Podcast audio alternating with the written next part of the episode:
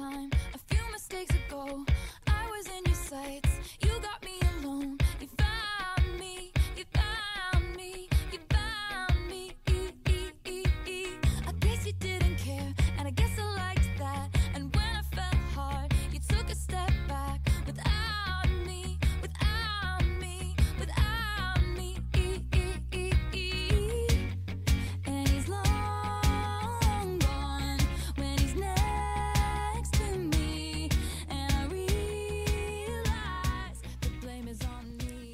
Bonjour, bienvenue dans Marie sans filtre. Je m'appelle Marie-Albert, j'ai 26 ans et j'habite à Alençon en Normandie. Je suis aventurière, journaliste et autrice féministe. Je me définis toujours comme une femme, cisgenre, célibataire, pansexuelle, blanche, jeune mince et athée. Aujourd'hui, euh, je te présente un épisode qui me tient beaucoup à cœur et tu me diras ce que tu en penses. Voilà, bonne écoute. Were trouble when you walked in. So shame on me now. Flew me to places I've never been.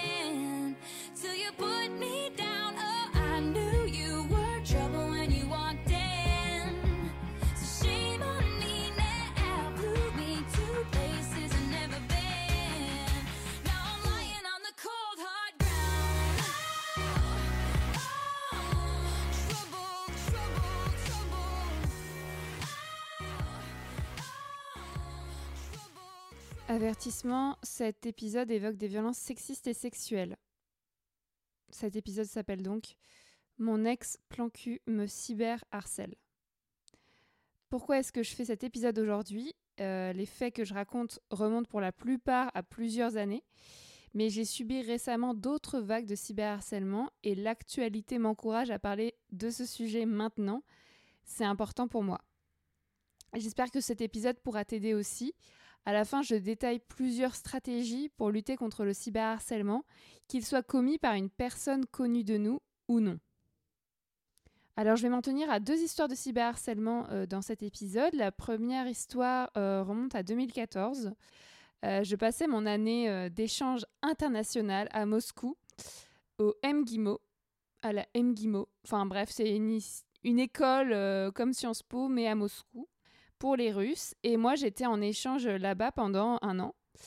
Et euh, je vivais au dortoir. euh, je ferai un épisode sur cette, sur cette année russe euh, plus tard dans Marie sans filtre. Donc aujourd'hui, je voulais te parler d'une histoire de harcèlement. En 2014, donc à l'au- à l'automne 2014, je suis depuis plusieurs, depuis quelques mois en, Russie, à Moscou, et avec mes amis internationaux, on part, mes amis étrangers, on part en week-end à Kazan. Kazan, c'est une ville euh, à quelques centaines de kilomètres, à plusieurs centaines de kilomètres à l'ouest, à l'est de Moscou, donc vers la Sibérie. Et euh, on va passer quelques jours à Kazan pour visiter la ville. Et on a réservé une auberge de jeunesse euh, sur un sur Booking ou un truc comme ça. Et quand on arrive à l'auberge de jeunesse, en fait, l'auberge de jeunesse n'existe pas. Donc il fait genre 0 degré, on a dormi dans des trains couchettes, on est crevé, euh, il neige et c'est le soir et il n'y a pas d'auberge de jeunesse en fait. Il fait nuit. Et du coup, ce qu'on fait, c'est qu'on va dans une autre auberge de jeunesse qu'on a vue sur internet, mais pour laquelle on n'a pas du tout de réservation. En plus, on est genre 10, donc euh, c'est pas comme si on pouvait euh, se caser dans un petit trou. Et on arrive à l'autre auberge de jeunesse, et là, euh, bah, ils sont sympas. Globalement, euh, je trouve que euh, ces personnes-là, en tout cas, qu'elles ont été sympas. Et donc, euh, les personnes qui gèrent la- l'auberge de jeunesse nous trouvent des lits. euh, et on, peut passer euh, les quatre jours qui suivent dans cette auberge. Et dans cette auberge travaille un mec qui s'appelle Roman. Et c'est un russe donc de cette région-là. Et donc c'est un tatar, puisque Kazan c'est au Tatarstan, c'est une région russe. Et Roman travaille dans cette auberge. Enfin, c'est un peu bizarre. Il n'est pas payé, mais je pense qu'il voilà, il, rend des services, euh, il accompagne les étrangers, il parle anglais, il, aide à l'auberge. En même temps, je l'ai jamais vraiment vu faire le ménage, donc je ne sais pas ce qu'il fait concrètement. Mais nous, il nous a fait visiter la ville, euh, il nous a fait visiter l'auberge. Enfin, il était sympa. Et il parle anglais. Et en Russie, ça court pas les rues. Les, enfin, les gens parlent pas super bien anglais, comme en France. Et donc, euh, donc voilà, on rencontre Roman et on commence à visiter la ville. Et je remarque rapidement que Roman est intéressé par moi. Et en fait, euh, moi, bah, j'étais contente d'être là. J'avais quitté mon mec. Euh, j'étais célibataire, toujours chaudasse. Donc, donc voilà, moi, je le trouvais pas hyper beau, mais je me suis dit, bon, c'est sympa d'avoir un mec qui s'intéresse à moi. Et puis, puis voilà, au bout d'un moment, j'avais envie de le choper. Du coup, je l'ai embrassé. Et et voilà, on s'est pécho pendant quelques jours. Et je me rappelle un moment, on est allé dans le sauna de l'auberge de jeunesse. Oui, il y avait un sauna, mais il ne marchait pas, donc il faisait froid dans le sauna. Et il essayait de coucher avec moi. Enfin, il essayait d'aller toujours plus loin. Et donc, moi, j'étais en mode non. Enfin, en tout cas, j'avais pas envie de coucher avec lui. Et un soir, on a dormi dans le même lit, donc des petits lits euh, superposés d'auberge de jeunesse. Donc, on était dans le même lit. Donc, bien sûr, pour moi, il était hors de question qu'on couche ensemble. Enfin, il y a les gens à côté, puis même, j'avais pas envie de coucher avec lui. Et du coup, voilà, toute la nuit, il essayait de me faire des trucs et je devais le repousser. C'était relou. Mais voilà, euh, Roman ne m'a pas violée, Roman ne m'a pas agressé, tout va bien. Je me rappelle qu'un soir, on allait dans un bar pour faire la fête, un karaoké, et qu'à un moment, on est sorti dehors pour euh, fumer une clope ou je sais pas quoi. Et genre, il m'a doigté dans la rue alors qu'il neigeait. C'était n'importe quoi. Mais voilà, c'était bien marrant. Et donc, à la fin de notre séjour à Kazan, euh, euh, bah, on va à la gare et moi je me dis bon Roman il a un peu quand même il me collait un peu tu vois il était tout le temps avec moi. Ça faisait un peu chier les autres euh, voilà qu'ils soient tout le temps avec nous. Et donc je me dis bon à la fin c'est bien que je reparte à Moscou. C'est quand même genre à 800 bornes ou je sais plus 1000 bornes de, de, de Kazan. Donc enfin le mec je le reverrai jamais quoi. En plus euh, à la, à la, gare, il nous a accompagnés, je lui ai fait un bisou. Je, je, commençais à en avoir un peu marre de lui, donc je lui dit bye bye. Et dans ma tête, je me dis, mais jamais je ne reverrai Roman tu vois. Et donc j'arrive, on on part à Moscou en train couchette et puis on arrive à Moscou et le lendemain, donc on repart genre le jeudi et le vendredi soir, on est euh, donc euh, au dortoir et on décide d'aller euh, dans un bar à Moscou pour faire la fête. Et donc on va dans un bar à Moscou, où, je sais pas, les, les, les pintes étaient pas très chères et on danse et là, il y a quelqu'un qui me dit "Oh, il y a Roman qui est venu et tout." Et j'étais en mode "Quoi? Mais Roman, il habite à Kazan." Et donc, en fait, Roman, il avait gardé le contact de plein de gens et il s'était assuré qu'on de nous retrouver en fait à Moscou le lendemain. Donc, il a pris un train. Et euh, c'est peut-être un peu prétentieux de dire ça, mais c'est vrai, il est venu pour moi en fait. Et donc, on était dans le bar et moi, je comprenais pas, tu vois, je me dis, complètement taré. Et, euh, et, à un moment, je me rappelle qu'il dansait avec nous, et donc moi, je l'ai évité le plus possible parce que j'étais en train de me dire, mais il, il est, enfin, il me, enfin, c'est horrible. Et donc, euh, à un moment, je dansais avec un mec, mais genre, il se passait rien. Enfin, peu importe, je dansais avec un mec. Et Roman a commencé à insulter le mec avec qui je dansais en russe, enfin, à, lui, à le menacer ou je sais pas quoi faire, à je sais pas quoi. Et moi, j'ai vraiment paniqué. Je lui ai dit, mais tu te prends pour qui en fait? On n'est pas en couple, tu te calmes. Enfin, n'importe quoi. Donc, déjà là, j'étais vraiment refroidie. Il m'a fait une belle crise de, de jalousie. Et ensuite, euh, bah, en fait, sur tous les réseaux sociaux, bah, moi, je l'ai bloqué parce qu'il m'avait ajouté, genre, peut-être sur Facebook. Et, euh, et, donc, après, il se recrée des, des, autres profils Facebook pour me resuivre, pour me reajouter. Pareil sur Instagram, pareil sur euh, Twitter. Enfin, peut-être pas sur Twitter, mais en tout cas, sur Instagram et Facebook, voilà, il, décide de me stalker. Donc, moi, j'ai commencé à le bloquer à chaque fois. Et donc, les... il repart à Kazan. Et puis, les mois passent. je suis toujours au à, à la fac à Moscou dans mon dortoir et genre des mois plus tard, mais je blague pas, ça devait être genre en janvier ou en février.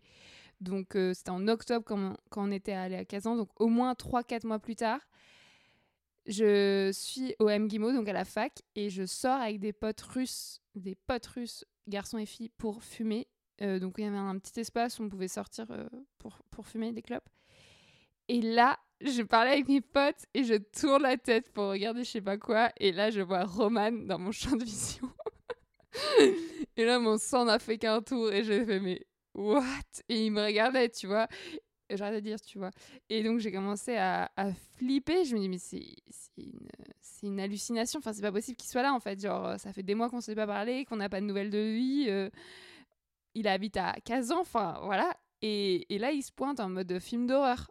Donc, euh, c'était en plein jour, ça va. Et donc moi, je me précipite dans, le, dans la fac, le MGIMO, et à l'intérieur, on avait des badges pour rentrer. Donc je savais que quand j'étais à l'intérieur, que j'avais passé le, le portiquet, le tourniquet avec mon, mon badge, je savais que j'étais en sécurité, entre guillemets, parce que Roman n'a pas de badge. Mais bon, après, euh, il peut toujours rentrer par un autre moyen. Donc toute la journée, je suis restée au MGIMO hyper tard et il y a mes potes sur les réseaux sociaux qui me disaient mais euh, il est au dortoir meuf, mais en fait il est à l'entrée du dortoir pareil, il y avait un, tourniquet mais il y avait un petit espace où on pouvait genre il y avait un banc. Donc pour les personnes qui n'ont pas de badge, elles pouvaient, euh, pouvaient attendre des gens à l'intérieur du dortoir sur un banc. Et donc les gens me disaient par euh, Messenger, ma, ma coloc et tout, genre, mais Roman est genre sur le banc dans l'entrée du dortoir et il t'attend. Et du coup, moi, je suis restée le plus tard possible au MGIMO, donc à la fac, et euh, je suis rentrée genre à 21h, enfin le plus tard possible, et il n'était pas là. Et donc je, je dors, je me couche, et le lendemain, je me lève pour aller en cours. Et le mec était revenu sur le banc pour m'attendre, en fait. Et là, j'ai pété un câble, donc j'ai enfin, j'ai flippé. Et quand je l'ai vu, je lui ai dit, mais en fait. Enfin, j'étais trop vénère. Et je lui ai dit, mais. Mais en fait, euh, tu, tu, vas me lâcher. Enfin, je, je veux plus te voir. Arrête de me harceler. Enfin, c'était horrible. Je devais lui. On parlait en russe. Et là, il me sort genre 100 euh, roubles ou 200 roubles, enfin, genre 10 euros ou 5 euros. Et il me dit euh, non mais euh, je suis suis pas venu pour toi hein, je suis venu pour te rendre de l'argent parce que tu m'avais payé un coup à boire à 15 ans et tout. J'étais en mode mais je ne veux pas de ton argent. En fait le mec hyper macho genre je lui avais pas payé un, verre à 15 ans je, je me rappelais même plus. Et il m'avait il, il voulait pas que je lui paye un verre, enfin il avait pété un câble et puis finalement bah il avait pas d'argent donc je lui ai payé un verre et là il, il avait pris ce prétexte euh, en me tendant ces, ces roubles-là, en me disant non mais je suis pas venu pour toi, hein, je suis venu pour te rendre l'argent. donc moi je dis mais je ne veux pas de ton argent, je veux que tu disparaisses, euh, va-t'en, dégage. Et, euh, et, donc je me suis vraiment vraiment énervée et là il est parti. Et en fait ce qui s'est passé c'est que ça ça s'est passé en 2014-2015, mais Roman m'a harcelé jusqu'à aujourd'hui 2021. C'est-à-dire que de temps en temps je vois Roman qui réapparaît sur Facebook, sur Instagram, avec un nouveau profil, avec un nouveau nom. Et euh, même qui ne m'envoie pas de message, juste qui m'ajoute. En fait, moi, ça me fait vriller. Et, euh, et, je sais en fait que le jour où je vais retourner en Russie, parce que j'ai pour projet de retourner en Russie, je sais qu'il va me retrouver. Enfin, c'est un.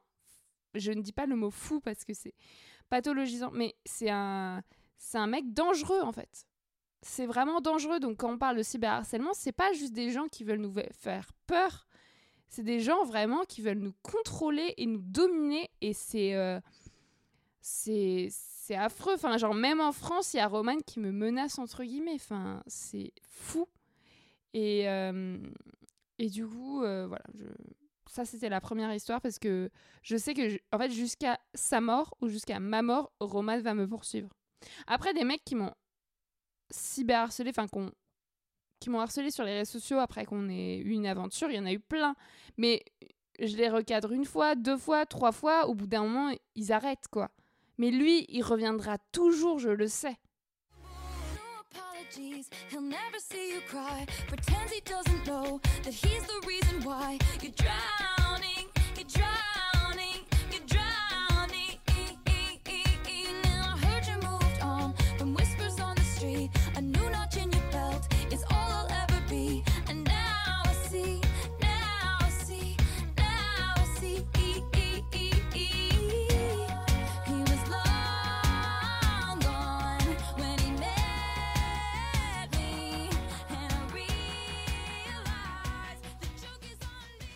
La deuxième histoire est énorme, parce que Roman, c'est un petit peu un amuse-bouche.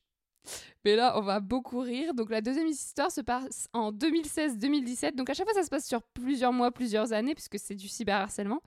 Bien que le cyberharcèlement peut être euh, caractérisé au bout d'une seule fois. Hein. Euh, un seul jour. Donc c'est l'histoire de Théo. Donc la première histoire c'est Roman et la deuxième histoire c'est Théo. Je précise que je n'ai pas changé les prénoms des personnes.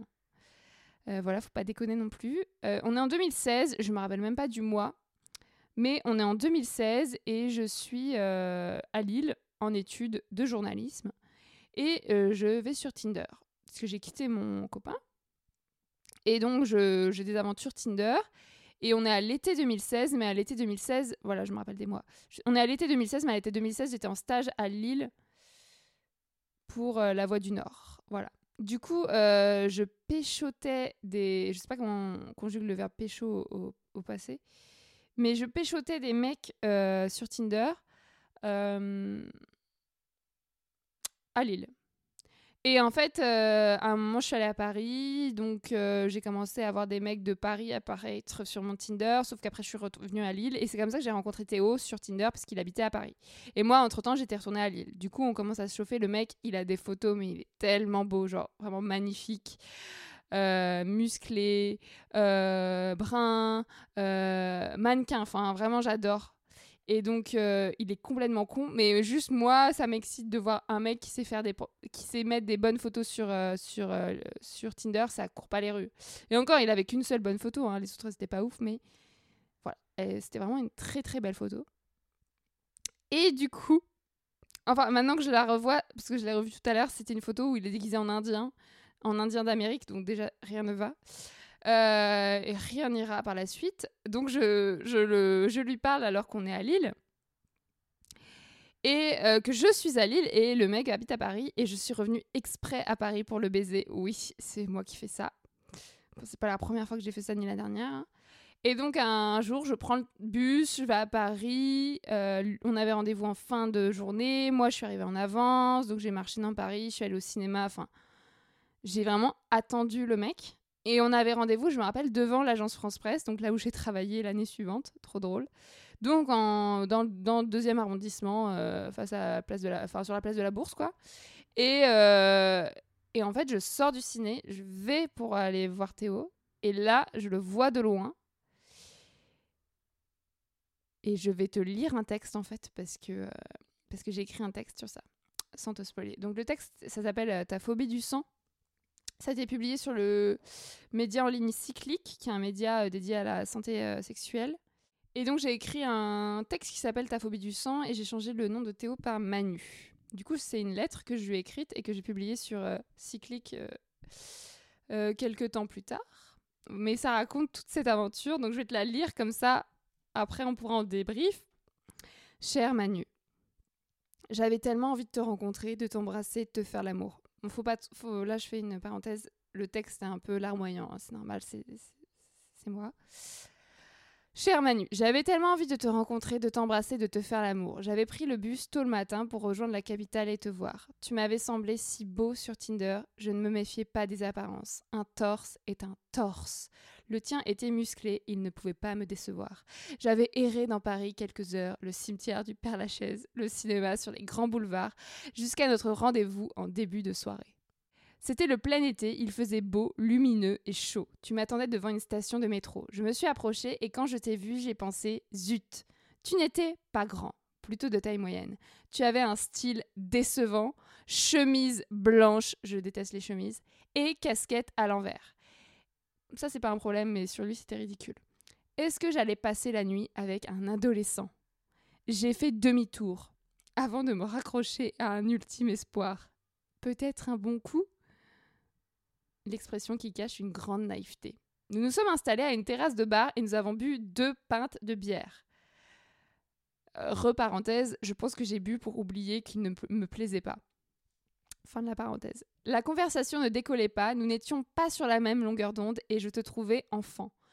Mais je ne désespérais pas de ce potentiel bon coup. Reparenthèse, alors que les bons coups, franchement, c'est une fois sur mille. Fin de la parenthèse.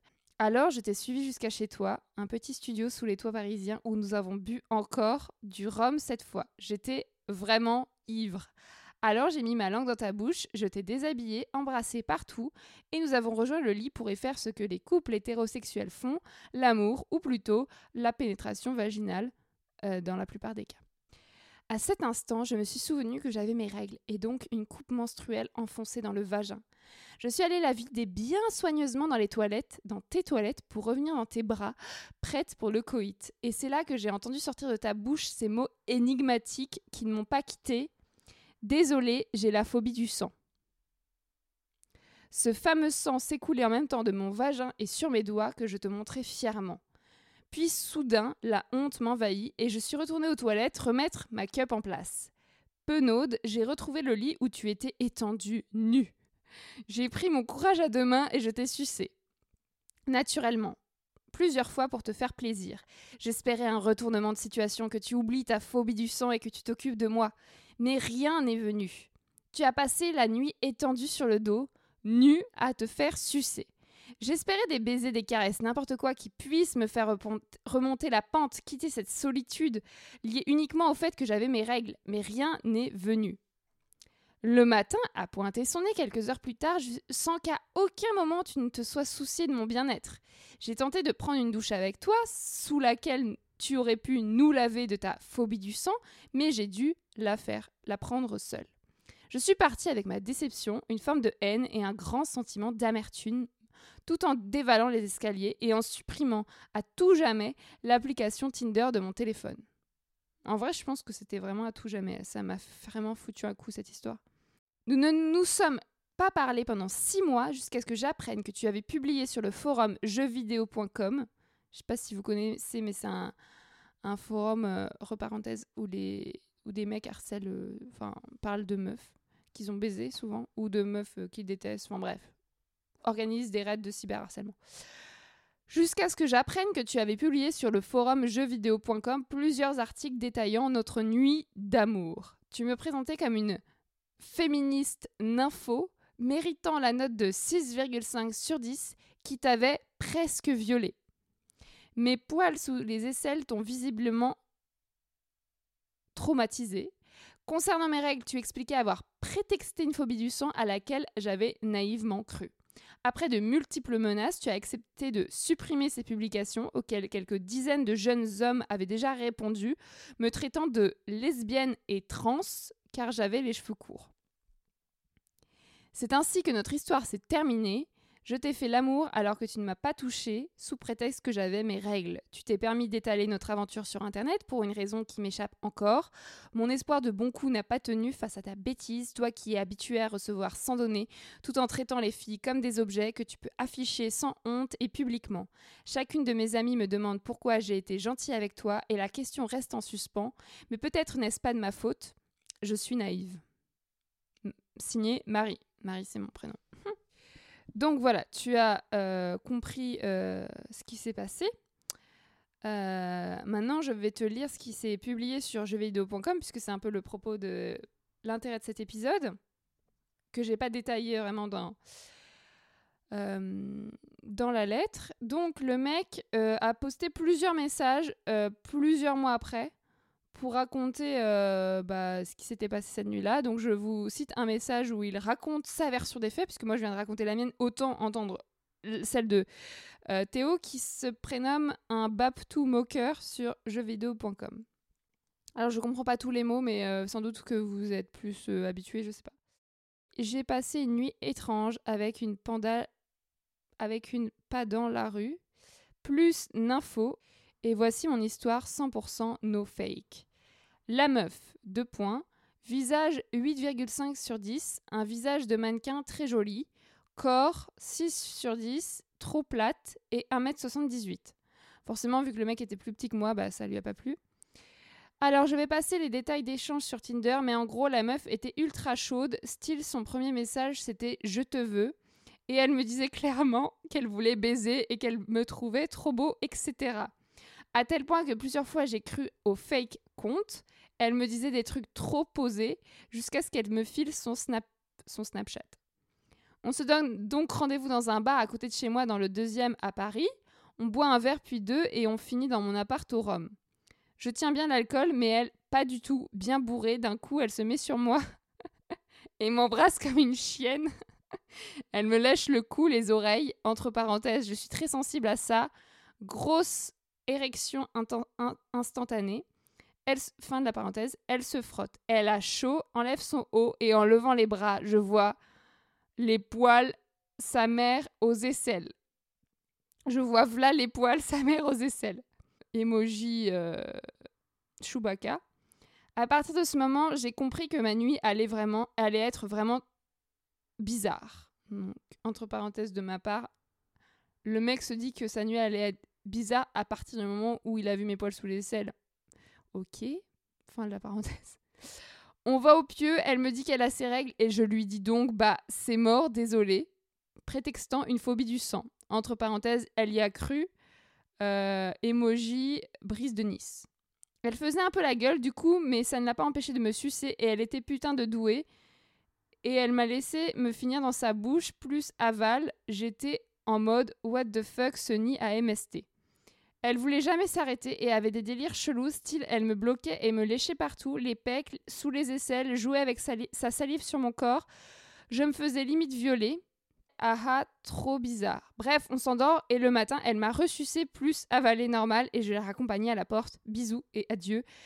Re emoji brise de Nice. Donc ça, voilà, c'est un message qu'il a mis sur le euh, forum jeuxvideo.com et je n'en aurais jamais entendu parler puisqu'il a pas mis mon prénom. Enfin, c'est pas un problème. Sauf qu'après, il a refait un post où il a mis mon il, a mis mon compte Instagram. Enfin, il a flouté la photo, mais bref, c'était hyper facile de retrouver mon compte Instagram. Donc c'est comme ça que je l'ai su, c'est que les mecs qui sont sur jeuxvideo.com sont venus m'insulter sur mon Instagram après. Et donc c'est comme ça que je suis remontée euh, à jeuxvideo.com. Donc euh, par rapport à son récit, euh, tout ce qu'il dit est sans doute vrai. Enfin, c'est sa perception des choses, mais c'est vrai qu'il faut pas sucer sans capote. C'est pas bien marré. Alors, euh, ce qui est intéressant, c'est qu'après, il y a eu les réactions des mecs. Euh, donc, tous les mecs lui demandent euh, des, captures d'écran de sa conversation avec moi à Tinder, des vidéos du moment où je l'ai sucé. Il y en a un qui publie le, le lien de mon compte Twitter et il y en a un autre qui répond Il aura fallu deux minutes pour avoir l'Insta et le Twitter. Et demain, elle a un colissimo avec un étron dedans au boulot. Un autre qui dit cheveux courts, c'est non. Après, il y a Théo qui, euh, qui relance les gens. Elle a avalé ma semence deux fois en une nuit. Que pensez-vous de cette féministe végane? N'hésitez pas si vous avez des questions. Ce fut ma soirée Tinder la plus étrange sexuellement parlant. Mais banal 6,5 sur 10. Après, il relance encore parce que tout le monde s'en fout. Je bide. Sérieusement, une féministe m'a presque violée et tout le monde s'en balèque. Et là, les gens, les, mecs commencent enfin à réagir, hein, parce qu'il en a mis des tonnes. C'est quelle note si la nana ressemble vraiment à un mec tel une lesbienne? Une note négative? Et l'auteur est fier de se faire pomper par un trans? Donc voilà le genre de commentaires des gens qui donc sont allés voir mon Instagram. Mort de rire, elle est de Lille. Il y en a un autre qui met ça. Euh, bon courage pour ton herpès, c'est pas évident de vivre avec ça. Et Théo répond Elle était clean de la bouche et j'ai rien, donc c'est bon. Oh là là là là. Et donc finalement, il y en a un qui dit Je lui ai envoyé un message avec le lien du topic. Et donc c'est comme ça que j'ai su. Parce y en a un qui m'a prévenu. Mais c'était pas pour me faire plaisir, hein, c'est juste parce que ça les fait rire, quoi. Donc voilà, il y a des dizaines de messages comme ça de mecs qui me disent que je ne vaux pas du tout un 6,5 sur 10, que je suis une personne trans, que je suis lesbienne, comme si c'était des insultes, euh, que qu'il a tout inventé et lui il est en, désespoir en train de, d'essayer de, prouver euh, photo de mon Instagram à l'appui que euh, j'ai bien failli le violer et que le fait que j'ai des poils sous les aisselles et que je le suce apparemment est très bizarre voilà donc ça l'a quand même traumatisé puisqu'il en a parlé pendant six mois sur jeuxvideo.com. Voilà, donc moi je m'en rends compte euh, le 22 février 2017. Donc à ce moment-là, je travaillais bah, du coup à l'agence France Presse, donc juste à côté de chez lui. Et donc je m'en rends compte au travail, donc c'était super euh, cool. Et, euh, et, tout de suite, bah, je fais des captures d'écran et je vais lui écrire sur Facebook. Je l'avais bloqué, mais du coup je, le débloque. Et je lui dis Salut Théo, on m'a mise au courant que tu étalais ta vie intime sur Internet. Et comme par hasard, tu parles de moi, je te propose de supprimer tous les posts qui évoquent ma sexualité sur jeuxvideo.com. J'ai fait des beaux screenshots de tes conneries, donc si je vois que ça n'a pas disparu ce soir, je vais porter plainte. Entre parenthèses, maintenant que j'ai retrouvé ton nom. Merci d'avance, Marie. Et donc j'ai pas retrouvé notre conversation à tous les deux mais je sais que j'ai écrit ça et qu'après il m'a répondu ok. Enfin, il a dû essayer de trouver des excuses et puis après il a supprimé. Euh, après j'ai lourdement insisté sur le fait que j'allais porter plainte, il a fini par supprimer les posts sur, euh, sur jeuxvideo.com. Donc, aux dernières nouvelles, mais je ne suis pas allée revérifier depuis, je ne parais plus, mon Instagram en tout cas, sur jeuxvideo.com. Et j'ai rebloqué ce mec everywhere. Donc euh, voilà. Super, hein C'est vraiment, euh, vraiment une bonne expérience.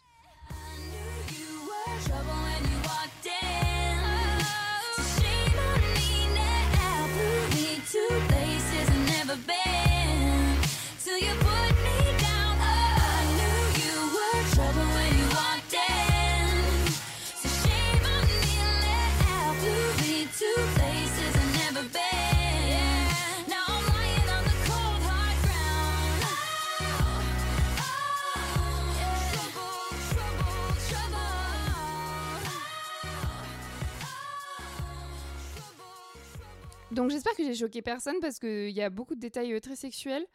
Euh, moi j'estime que c'est du revenge porn en fait de publier tous ces détails intimes sur euh, ce qui s'est passé puisque lui il a publié ça. Moi après en réaction j'ai fait cette lettre sur Cyclic où je change son nom. Mais c'est lui qui a publié ça en premier, c'est pas moi, c'est lui qui a commencé. Et j'estime que c'est du revenge porn parce que même s'il n'y a pas de photos de moi, de vidéos de moi, en fait, il raconte tout et il met mon nom. Enfin, il met mon Instagram. Donc c'est comme si, euh, voilà. Euh, moi, j'estime que c'est du revenge porn par écrit. Et ensuite, il y a les masculinistes qui sont venus sur mon Instagram pour m'insulter, pour me voilà, pour me dénigrer. Enfin, il y en a eu vraiment des dizaines, donc ça m'a vraiment traumatisée. Et, euh, et je remarque qu'à partir du moment où je l'ai menacé de porter plainte, ça a été très efficace. Et, et voilà, c'était la deuxième histoire que je voulais te raconter et qui m'a traumatisée. Et pourquoi j'en parle aujourd'hui dans Marie sans filtre? C'est parce que en 2020, récemment, j'ai eu d'autres expériences de cyberharcèlement, mais là, c'est plutôt lié à mon métier. J'ai fait des posts féministes misantes sur Instagram, j'ai fait une enquête au sujet du harcèlement sexuel sur le chemin de Compostelle. Enfin, il y a eu différentes choses qui font qu'à chaque fois, je me prenais des, des vagues de cyberharcèlement en 2020, surtout que j'ai une communauté un peu plus grosse. Je je sais pas si ça joue, mais en tout cas, sur Instagram, j'étais harcelée suite à mes posts féministes et misandres. Et sur Facebook, j'étais harcelée suite à mon enquête sur le chemin de Compostelle que j'ai publié sur plusieurs groupes dédiés au chemin de Compostelle. Donc euh, ça, les rend ouf, les gens du chemin de Compostelle. J'ai même un mec qui m'a appelé pour m'insulter au téléphone. Enfin bref. Donc ces nouvelles vagues de cyberharcèlement qui ont été plus fortes parce que c'était plusieurs personnes qui m'ont insulté, mais c'est pas comme Roman et Théo, des personnes que je connais. Donc quand c'est des inconnus, peut-être que c'était moins grave, je ne sais pas. Mais là, ça a été vraiment des insultes, des menaces de viol, euh, appel au suicide, etc. Et à un moment donné, j'ai dû appeler une amie à l'aide, mon amie Tara, parce que euh, bah j'ai compris que ça me faisait pas du bien. J'ai mis beaucoup de temps à comprendre ça. Et du coup, Tara, elle allait trier, supprimer, faire des captures d'écran, bloquer euh, les messages et les mecs qui m'insultaient sur Instagram notamment. Donc voilà, ça c'est ce qui passait récemment et je sais que bah, je suis pas à l'abri d'une nouvelle vague euh, demain, quoi. Voilà Maintenant, je vais rappeler la loi parce que tout ça, j'ai parlé de différentes choses dans, ce, dans ces histoires. Euh, le cyberharcèlement, c'est pas qu'une seule chose. Donc, on va commencer par le harcèlement. L'article 222-33-2-2 du Code pénal définit le délit de harcèlement comme le fait de harceler une personne par des propos ou comportements répétés ayant pour objet ou pour effet une dégradation de ses conditions de vie, se traduisant par une altération de sa santé physique ou mentale. Donc avec cette définition assez large du harcèlement, il y a beaucoup de choses qui rentrent dedans. Lorsque ces faits ont été commis par l'utilisation d'un service de communication au public en ligne ou par le biais d'un support numérique ou électronique, c'est du cyberharcèlement. Et c'est une circonstance aggravante au harcèlement, en fait, le fait que ce soit en ligne. Et donc, ce délit de cyberharcèlement est passible de deux ans d'emprisonnement et de 30 000 euros d'amende, soit plus que le simple délit de harcèlement. Le délai de prescription au-delà duquel on ne peut plus porter plainte, on ne peut plus poursuivre quelqu'un pénalement pour cyberharcèlement est de 6 ans. Moi, personnellement, j'ai jamais porté plainte. Voilà. Chacun, chacun sa lutte. Hein. J'ai porté plainte pour bien d'autres choses. Euh, tu le sais peut-être dans l'épisode Il me viole, que j'ai publié il y a quelques temps. Mais pas pour cyberharcèlement en tout cas. Mais j'aurais pu. Euh, les personnes victimes de harcèlement ou de cyberharcèlement donc peuvent porter plainte à la gendarmerie, au commissariat de police ou directement par une lettre au procureur ou à la procureure de la République. Et on doit collecter un maximum de preuves euh, du harcèlement. Dans le cas du harcèlement en ligne, prendre des captures d'écran permet de conserver des traces et les prendre en présence d'un huissier ou d'une huissier de justice leur donne un caractère irréfutable. Mais bon, euh, va payer un huissier ou une huissier pour euh, faire des captures d'écran. Voilà, moi aujourd'hui j'ai toujours des captures d'écran de ce qui a été posté sur jeuxvideo.com, mais je pense que ça n'a pas tellement de valeur parce que déjà ça n'existe plus et euh, ça n'a pas été fait avec un, huissier. Les réseaux sociaux, Instagram, Facebook, Twitter, Snapchat, euh, Telegram, euh, Signal, euh, TikTok, normalement disposent d'outils de signalement qui permettent de faire remonter des publications de harcèlement aux modératrices, lesquelles peuvent ensuite décider de leur retrait ou de la suspension, de l'exclusion des autoristes de ces propos si ces propos, comportements violent les conditions d'utilisation du réseau ou enfreignent la loi. Mais nous, féministes, on sait que les plateformes sanctionnent rarement ou trop lentement les autoristes euh, de cyberharcèlement. Nous ne pouvons pas compter sur elles. 14 militants, militantes féministes françaises viennent d'ailleurs d'assigner Facebook en justice. Yel réclame plus de transparence sur les décisions de modération prises par Instagram, un réseau social qui est la propriété de Facebook, je le rappelle. Yel ont également saisi la défenseur des droits française pour faire reconnaître la discrimination des militants militantes féministes sur Instagram. J'ai d'ailleurs moi-même participé à cette saisine de la défenseur des droits sur Internet et je vous invite, je t'invite à la faire également si tu as l'impression d'avoir été discriminé euh, sur Instagram, que tes posts étaient supprimés, tes comptes supprimés, euh, que tu es signalé un harcèlement ou des messages haineux qui n'aient jamais été supprimés. Euh, voilà, tu peux saisir la défenseur des droits si ce n'est pas déjà fait. Je te mets un article de Numérama qui résume le processus et l'affaire en note de ce podcast. Personnellement, voilà, je viens d'exposer différentes manières de dénoncer le cyberharcèlement, de lutter contre. Mais moi, je suis actuellement plutôt un compte Instagram justement qui s'appelle No Dick Je te mettrai aussi le lien en note du podcast donc le compte Instagram No Dick qui propose d'autres solutions pour lutter contre le cyberharcèlement. Léo Rose, euh, donc la personne derrière ce compte, propose des illustrations hyper efficaces à envoyer à nos cyberharceleurs ou cyberharceleuses si ça existe. En fait, c'est des illustrations. Euh, par exemple, une illustration contre les dick pics. Les dick pics, les photos de pénis non sollicités, par exemple. Les dick pics, euh, dans une illustration, il est expliqué que le code pénal prévoit une amende de 750 euros pour qui a envoyé un message ou une photo contraire à la décence à une personne de plus de 15 ans sans demande au préalable du de la destinataire. Donc ça, c'est ce que prévoit le code pénal, 750 euros d'amende. Et dans cette illustration du compte No Dick Pic, il suffit de euh, télécharger, enfin enregistrer cette illustration et l'envoyer sur Instagram ou sur tout autre réseau, juste l'illustration à la personne qui nous a envoyé une dick pic. Et en fait, euh, après, il suffit de rajouter euh, je vais porter plainte demain et la personne retire sa dick pic ou s'excuse ou juste arrête. C'est très très efficace. Et donc sur le compte de nos dick pics, il y a aussi d'autres illustrations, par exemple contre le revenge porn, qui rappelle que le code pénal prévoit deux ans d'emprisonnement et 60 000 euros d'amende pour qui diffuse sans le consentement l'image ou l'audio à caractère sexuel d'une personne de plus de 18 ans, obtenue avec ou sans le consentement de celle-ci. Et je vous garantis que nos cyberharceleuses se calment dès qu'elles reçoivent ces illustrations menaçantes. Donc la phrase à ajouter je porte plainte demain, comme je l'ai fait pour Théo en 2017, est très efficace. Euh, les excuses et les ouin arrivent tout seuls après. Évidemment, si tu as moins de 18 ans, tous les faits que j'ai décrits dans cet épisode sont davantage sanctionnés. Il ne faut pas rester seul.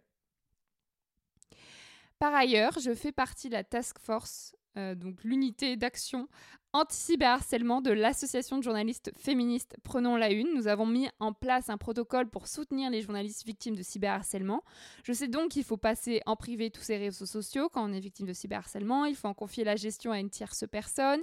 Il faut prendre des captures d'écran, signaler tout ce qui peut l'être sur la plateforme de signalement du ministère de l'Intérieur qui s'appelle Pharos. Je te mettrai aussi le lien de Pharos en, en description de l'épisode. Donc ça, c'est pour signaler des comportements interdits sur Internet. Euh, bref, il y a des tas de ressources contre le cyberharcèlement, il y a des tas de choses à faire. Encore faut-il avoir la force et les moyens de les mettre en œuvre. Encore faut-il que la police, la justice et les plateformes nous écoutent. Moi, personnellement, je bloque à foison sur les réseaux sociaux et je n'accorde aucune confiance aux institutions. Je me bats seule et donc en collectif aussi. Et je termine cet épisode juste avec une dernière recommandation, c'est le site du collectif féministe contre le cyberharcèlement. Le collectif s'est dissous, mais son site euh, féministe contre le cyberharcèlement, je te mets aussi le lien du site en note du podcast, constitue une mine d'or pour nous autres victimes et ou féministes sur ce sujet, qui est passionnant et à vrai dire un peu technique vu tous les chiffres que j'ai cités, mais euh, je pense que c'est vraiment important de, lutter au maximum contre ça parce que sinon ça va se développer de façon exponentielle. Donc à l'avenir, j'essaierai de mettre en place tout ce que je vous ai détaillé dans cet épisode dès la prochaine vague de cyberharcèlement. Mais en fait, je crois que le pire dans cette violence, c'est la perception qu'on en a. En fait, ça va aller, c'est pas si grave. Moi, je mets tellement de temps à chaque fois à prendre conscience des graves conséquences psychologiques de ces violences. Sur le moment, je crois vraiment que je vais gérer toute seule. Mais en fait, non, je gère pas toute seule. Sur le moment, je me dis, ok, je peux regarder les messages haineux, je peux supporter tel dick pic, je peux, je peux encaisser des critiques, des insultes. Et puis en fait, les heures passent, les jours passent, et je vois que c'est totalement euh, destructeur pour ma santé mentale et que je me sens nulle et que je perds confiance en moi et que j'ai des pensées euh, euh, même suicidaires. Enfin, vraiment, c'est très très dangereux le cyberharcèlement. Et le problème, c'est qu'on moi, je crois souvent que je vais m'en sortir toute seule et la plupart des victimes aussi, alors qu'en fait, c'est une violence comme une autre. Et, et, que des proches peuvent nous aider, juste prendre en charge nos réseaux sociaux, par exemple, euh, pour nous décharger de ça, c'est juste euh, la base. Voilà, merci d'avoir écouté cet épisode jusqu'au bout. Euh, si tu veux soutenir Marie sans filtre, mets-lui 5 étoiles, tout de suite, sur ton application de podcast. Tu peux aussi partager cet épisode si tu penses qu'il peut apporter quelque chose à l'un ou l'une de tes proches. Allez, je te laisse. Bisous. Euh, de rien pour la musique, comme d'habitude. Et puis, euh, je refais des épisodes bientôt. Bisous.